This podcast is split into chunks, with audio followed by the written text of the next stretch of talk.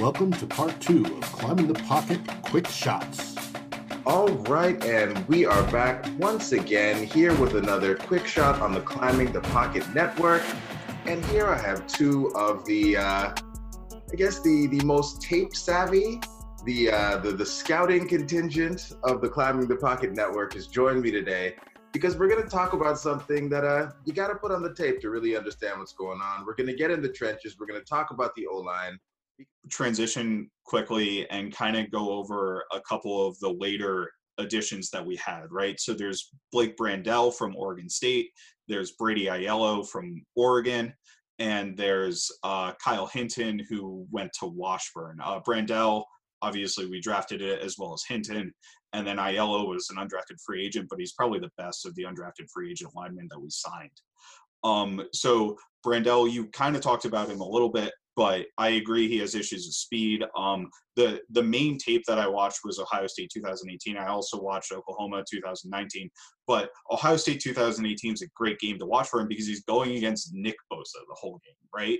And you're not going to get a better NFL test than Nick Bosa in college because he was one of the most NFL ready pass rushers we've seen in I like ever, really. Um, so I one of the things I kept noticing is that Bosa would win with his hands immediately, and in, in some cases I thought his hands were late, but really I think Brandel's problem is he's kind of he kind of has short arms, so it seems like he's late to punches. He's he's not winning with length, and that's a problem for tackle.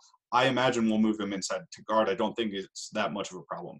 Against Bosa, he constantly got killed half man. If he could square up on Bosa and get both hands on him and get in front of him, he was fine. But if Bosa was able to cut that in half, he he dominated him. So I think he'll still struggle with quicker interior defenders, which is something the Vikings have struggled with a lot. That concerns me a little bit. But technically, Brandel's like all there right now. He was a four-year starter. Um, and his footwork's great. I think his hand usage, once he actually gets his hands on somebody, is great. I think he's able to find targets on the second level. He's able to block in screens. Now, compared to Cleveland, Brandel looks like he's like pulling a truck or something when he's running out in front of plays. Like he's he's so slow. But um, I I think he's got some good technical work. He just doesn't necessarily have the athleticism that we might be looking for in our scheme.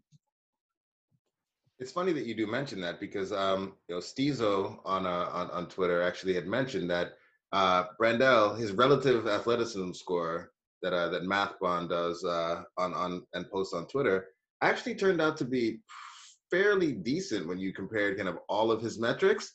Yeah, speed isn't his you know isn't his big thing, but um, as an overall athlete, he seemed to to, to score pretty well there. And um, I guess had a bit more quickness than we would have expected when his pro day numbers did come out. Well, actually, looking at his pro day numbers, his jumps were almost as good as Cleveland's, but I, his three cone and his short shuttle weren't weren't there. I mean, Cleveland was like out of this world as an athlete, but the the other ones just weren't there for him, and and he doesn't look like that great of an athlete on tape either. All right, so it doesn't translate. So you mentioned a couple guys there. Uh, Tyler, guess you can just take the next one on the list here because we we kind of went with the, uh, the the quantity over quality perhaps as we went through later on and and, and you know just bringing bodies in to get some competition going maybe to help address things across the interior. I guess uh, can you tell me about you know some of the other guys that we we drafted and and uh, I guess we can just go back and forth between the two of you here to uh, to get through all of the picks that were made to to try to address the uh, the offensive line. Absolutely, and, and I'll follow up with uh, Matt's really good analysis of uh, Brandel one of the things that really jumped out to me is, you know, he wasn't the best athlete, but when he got into space, he moved very well. And I think that's one of the things that the Vikings uh, prioritize. Plus, because he played left tackle and he's going to have that guard flexibility, you're going to have a guy who, who's a four year starter in the Pac 12 who's going to be able to move around and be kind of a utility lineman. And when you when you're looking at a guy in the sixth round, you're not looking for a day one starter. You're looking for a guy who can project to be a swing tackle, to be a, a utility guy who can play all these positions and maybe someday be a starter. I think he would be a capable guy in a couple years with some good coaching. Uh, and I think a lot of it has to do with technique. Matt said, hey, the second he got his hands on both sides, he was fine, but he was getting his hands on both of those issues. You can clean some of that up uh, at the next level. I don't think it's going to be perfect, but he could be serviceable. And one guy that, as uh, Matt mentioned, that also I think could be really serviceable is Kyle Hinton. Washburn kid, He's only 6'2", 295, but the limited tape that we were able to find on YouTube was just highlight films of the offense. And the first thing that jumped out to me is this guy can move. He's he's only 295 and he was moving incredibly well. Kind of reminded me um like a translatable thing, Garrett Bradbury in that sense. Uh, he's very quick. Uh, he's he's very muscular at the upper body. He's not going to have too many uh, too much leverage issues because he is a little bit shorter and stocky. Uh, but one of the tough parts about translating a guy from Division Two Washburn to the National Football League, it wasn't tested. Like, uh, who's he going to go up playing teams like Nebraska, Kearney? So when he gets uh, into camp and he's going against uh, guys like Michael Pierce, Danielle Hunter, that he's, he's going to really, we're going to really understand who this guy is. And because we took him at the back end of the seventh round, I want to take dart throws on athletes who you can project to the next level. And because we've had success with Brian O'Neill and uh, potential success with Garrett Bradbury here, uh, this is the kind of dart throw I want to make. And I think we can trust the Vikings to be able to get something out of him. What is that something? I don't know. But he's got an athletic profile that has me really intrigued for his future. Yeah. So with Hinton, um, I think you uh, the athleticism is very clearly there on tape, and you know he's playing against smaller competition. He's kind of dominating everybody he goes up against, but there's not really a whole lot of projectable reps that he has on the tape to what you'll see in the NFL. Right, the players across from him just aren't NFL athletes. And I'm just going to transition here real quick to Brady Aiello and something we talked about with Hint, uh, sorry, not with Hinton, with Brandel is the versatility. Um, and if you want versatile, Brady Aiello is your guy because he played left tackle 12 games, right tackle 12 or 13 games, and and right guard as well at Oregon. He was kind of their sixth offensive lineman there. Um, so it's kind of interesting watching him because he's not starting a whole lot of games, but he's stepping in when they're they're very talented other offensive linemen are injured. Um, so one of the games I saw from him was Utah 2019, and I think uh, one of the things that shows up from Aiello that doesn't show up with Hinton and uh, Cleveland as much on their tape or Brandel is the finishing ability. So like one of the thing, I mean, it's it's more of an attitude thing than it is a technical thing. But Brady Aiello finishes blocks. He gets down. He gets nasty, which is something you like to see in terms of attitude from an offensive lineman. But I think also he was a redshirt senior. He's technically there when you watch him on tape. He kind of still has some athletic limitations like Brandel does, but he he's there with the footwork and the, and the handwork to beat pass rushers. Um, another game I saw was Michigan State 2018, where he was going up against Kenny Willekes, obviously a, a Vikings draft pick, right? Um, and I think he did pretty well. He held his own against Willekes there, and that's something I look for as well when I'm watching college players when they have matchups with NFL caliber athletes, because that's a lot more projectable than if they're playing, you know, somebody who who's going to a D two school who's who's not going to get to the next level. All right, so uh, so Tyler, bring us home here. Uh, any of the other linemen, I guess that you know have come in as UDFA, UDFA's. Dru Samia has come up a lot of the time. Is there anyone else that is of note who didn't play a lot of snaps for the Vikings last year, who we can see potentially being a contributor on the offensive line as we go into 2020? and a contributor that we would, I guess, be happy to see on the field in 2020? I think you got to talk about Oli Udoh, uh, sixth round pick last year. That he's a big boy and he can move. And he's very athletic. I think at the next level, in the National Football League, he's probably going to be best as a guard because he's so big. Like I've been watching a lot of Daniel Faalele, uh, the Golden Gophers offensive tackle. He's 6'8", 400 pounds, and the guy's a mauler, but he can't really move. You know, Udoh is not that big. I believe he's about 370, if I'm not mistaken. And he's a, he moves a little bit better. But when you're a guard, even in this scheme, you're not going to be asked to move as much as a tackle. And it, if he can clean up some uh, leverage issues and gets his hands on guys, I think he could be really successful. Obviously, we're talking Dru Samia. He's a fourth round pick. There was talk last year he could go in the second round, and he split all the way to uh, the early in the in the fourth. So uh, those are two guys that are probably going to be battling out for that uh, right guard spot. Plus, Aviante Collins is still there, and the Vikings still really like him as an athletic or guard slash tackle prospect. We'll see if any of them can develop and really take over in training camp. Uh, but it would be really nice to see Josh Kline come back as well because he's not great, but he's a steady hand. And when you're playing next to Brian O'Neill, a steady hand is really, really valuable.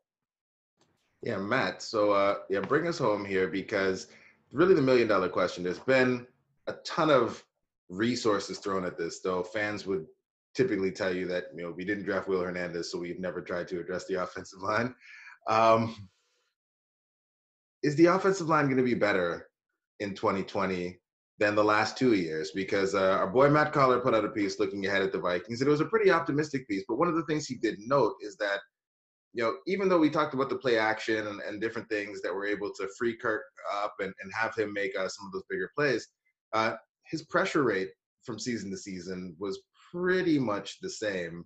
And his sack rate from season to season, pretty much the same. We know some of that is on the quarterback and, you know, Kirk's issues with, with pocket presence, but he was under duress a lot in both of the years that he's been here. So is this the year that the Vikings offensive line climbs from you know the lower third of the league and gets somewhere closer to average? Um, so I wouldn't say that I'm optimistic that that the offensive line is going to gel right away. Um, I think with what we're projecting, you're going to see a little bit of a learning curve for for the group because if we start Ezra at left tackle and then we move Riley Reiff into guard, we have Bradbury at center, but we would have a new right guard, Dru Samia, and then we'd have right tackle Brian O'Neill. So you have three kind of players at new positions there, and that takes a little bit of time to gel. But I think ultimately that that group can become better than the group that we put forth last year. And I think the big reason is because you're getting Pat Elflein off the field. Um, Pat Elflein. I unfortunately because I I love the Pat Elflein pick back when we we made it, but it just hasn't worked out for him at the NFL level. Um, and I think another thing you would look for in year two is improvement from Garrett Bradbury, particularly as a pass blocker, because he struggled quite a bit um, in in spurts last year, right? So there were flashes of excellence, and then there were uh, some stretches where he struggled. Uh, but overall, I think if you put those five together, by the end of the year, you'll have a better product than what we were putting out on the field last year. So yes, I think we would overall improve our offensive line. All right, Tyler, same question to you. Is the offensive line improved? Are we out of the bottom third of the league uh, when it comes to pass protection, which is really the thing that I'm concerned about? Uh, you know, run blocking, Kubiak scheme, we've seen that, you know, that is going to do what it does, and, and players are, are going to be able to, to create creases for Dalvin. And we don't got to create a lot of space for Dalvin to do to do his thing. In pass blocking, though, uh, are we going to get out of the bottom third of the league in 2020? I believe so. And I think uh, one thing that we need to think about is continuity. Obviously, Matt touched on the fact that you're going to have guys likely at different positions, and the, the only guys probably going to be in their starting positions from last year to this year are going to be Bradbury and O'Neill. But when you talk about continuity, it's going to be the second year in the system, the second year with Rick Dennison, and really building upon the things that he was teaching last year and really focusing in on that technique.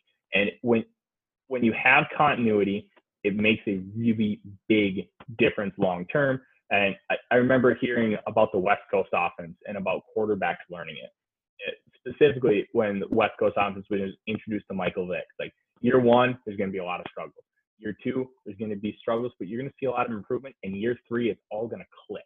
Now, offensive line, I think is going to be a little quicker than the than the progress of a West Coast offense, but the fact that it's going to be year two, same system, same voices in the room outside of Stefanski. I mean, you're still going to have Dennison, Kubiak, Kubiak's son Klint.